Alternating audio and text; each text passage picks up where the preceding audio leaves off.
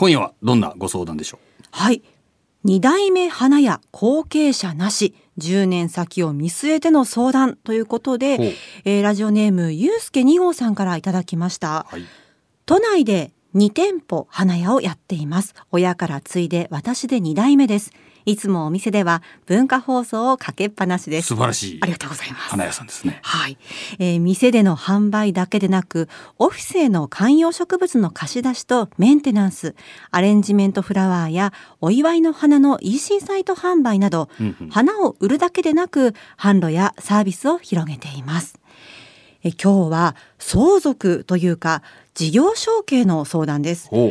子どもたちは別の道に進み後継ぎが身内ではいない状況です。かといってこれまで後継者としての育成を全くやってきていないのでスタッフには経営がわかるものがいません。うちのような数名のスタッフでお店を回しているようなところは年齢的体力的に力尽きたら廃業という道なのでしょうか。ね。え。えー、指南してくれる人は周りにおらず10年先を見据えた時どうお店を持っていけばいいのか思うと心憂うばかりですと。なんかヒントやアドバイスお願いしますということです。なるほど。うん。ねえー、ご相談ちょっと整理しますと、はい、2代目の花屋さんで後継者がいない、はいはい、花屋さんとしてはもうできること手広くやられてますよね、ね、店舗の販売観葉植物のリースや EC サイトでの販売、うん。10年後くらいに年齢的体力的な問題を迎えそうでさあどうしましょうということです。そういうことですか。ね。長尾さんのクライアントさんでも後継者の問題悩んでらっしゃる方いらっしゃいますか、うちのクライアントさんではそう多くもない感じなんです、ね、そうですか。はい。まあ世間的には多いんじゃないですかね。そうですね、ね、手元にちょっとねデータがあるんですけどもうもはや大廃業時代を迎えていると 言われるくらいで、えー、年間4万から5万社の中小企業が、えー、休業や廃業解散する実態があるということなんですね。うん、ゆうすけ2号さんの場合はあと10年ほどあるようですけれども、うんうん、どうしたらいいんでしょう？ねまあこれはですねご相談の中に書いてありましたがこうね力尽きて廃業するというお話もありましたが、はい、まあ、それが一番もったいないっていうか、うん、えー、やっぱり M&A とか言うとちょっと大げさなんですけども、えー、事業をですねあの買っていただくっていうか売却するというようなことを考えられたらいいんじゃないでしょうかね。事業の売却。そうですね、うん、あのー、これまあ個人で物を処分する時に考えたらいいと思うんですけども、まあ、家電でも何でもねそれをえー、処分する時には引き取り料というか、はい、処分費用を取られちゃいます、ね、そうですね。だけどそれも売れば、はい、いくばくかのお金になりますよね。確かに。まあみたいなもんで会社もですね、まあ、会社っつってもいろんな設備とか、まあ、この場合店舗ですね、えー、そういったようなものがあってですねそれをえー、廃業するって言ったら、まあ、要するに捨てちゃうっていうことですね、えー、そしたら引き取り料だなんだとか現状回復しろだという費用ばっか取られていくことになりますだけどそれ売ればそんな高く売れなかったとしても売れるわけだから、はい、プラスになりますよね。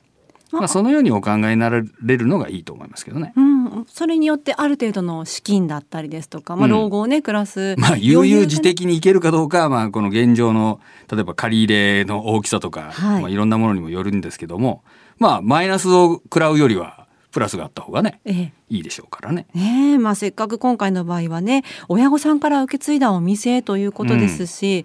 そのお店作るっていうのもすごく大変なことですからね。そうですねやっぱりあの子供がいないっていうケースももちろんあるんですが、はい、いるんだけど継がないっていうケースがやっぱ増えてきてて以前というかねもう昭和の時代にはですね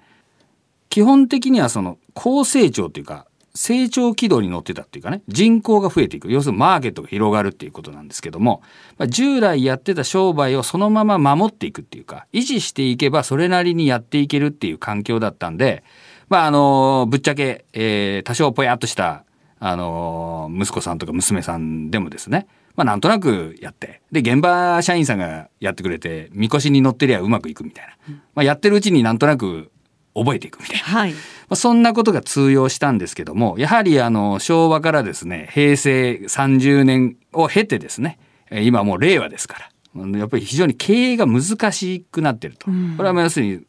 あのマーケットが縮小してるってことですね。はい、今までと同じことをただやってるだけではやっぱり生き残れないということになりましたのでやはりあの後継者だからうまくいくみたいなもんじゃなくて、えー、やはりそれなりの工夫をしていく人でなければいけないわけ。第二創業第三創業みたいな感じでね。やっていかないといけないんで、まあ、あの子供だから引き継げるみたいなものではなかなかないというケースが多いし、で他の道に進んではそれなりに頑張ってるのに無理してねそんな儲かるわけでもないのにとにかく告げようみたいな時代でもないんでね。そうですねということですね。まあ、それとあのこの場合で言うとスタッフの中に経営が分かる人がいないんですよというのがあって、はい、まあ、一般にはよくあのじゃあ社員に継いだらいいじゃないかということを言われるんですけどもこれやっぱりですねそれこそあの相続というか税金の問題とかあとは借り入れの保証の問題とかですね、えー、ありましてやっぱり一般の社員さんっていうか従業員さんではですねえー、そこが難しいんですよね、うん、経営の勉強してないとかいうのはそれは別にあの自分の子供であっても同じようなことなんですけどもあの子供はどうせ相続することになります、えー、ので、えー、持ってる株とかそういったものがもう自然に、まあ、自然にっていうのがあれだけど子供に行くわけですよね。はい、だけどそれじゃあ社員に継いだっていうことになりますと、えー、株は子供に行きそして経営権は、まあ、経営権というか経営者としてのそのポジションはその従業員に行くはい、そうすると資本と経営の分離っていうことが起こっていくことになります。でその時に借り入れとかがあったら借り入れを今まで社長さんが、えー、個人保証してましたよというのが、えー、じゃあどうすんのみたいな。で子供はそえー、ないらねえよそんなもんみたいなことになるよね。でじゃああんたは経営してんだからあんたがやりないよみたいなこと言われても、はい、社員さんにしてみたらえって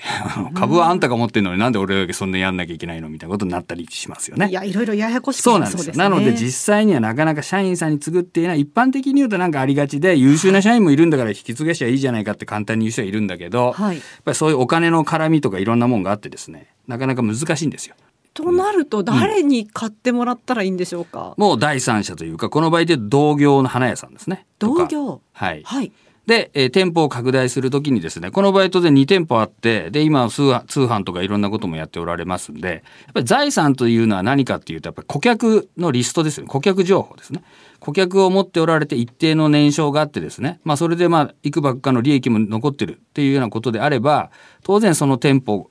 には価値があるわけですからでそれを評価してもらって、えー、買ってもらうと、まあ、同業者が一番分かる。店舗を展開しようとしている同業者ですね。もしくは近隣にある花を使う業界ですね、うん、えー、今までこの花屋さんのお得意先ですね、はい、ででまあ分かりやすく言うと結婚式場みたいなのがあったとすると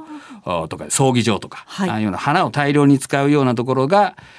グループにそういう花屋を持ってもいいじゃないかというようなケースですね。まあ、それをこうあんまり高く売っ払おうとか思わずに、えー、それなりの価格でいくと。でそれその分例えば、えー、従業員さんの雇用は維持するというような契約をするとか。まあこれいろんな契約ができてでこの人も10年ぐらいということなんですけどもじゃあ10年っつってもまあこう何歳かちょっと分かりないんですが結構今あの元気な人は元気なんでねそうですね、はい、いきなり暇になってもあれなんで株は売って会社は譲渡するんだけどその後例えば何年間かは、まあ、その店長さんというか、はい、えー、としてですね、えー、仕事は続けるとかいう契約もできるし、うん、従業員の雇用もじゃあ何年間かは維持してくれとか、はい、ような契約も盛り込めるんですよ。で高く売ろうと思うとそんなのダメですよみたいな言われるんだけど、はい、いやいやまあじゃあこれぐらいでいいからあじゃあそういうのでいいですよみたいなこう相手を見つけていくとかね。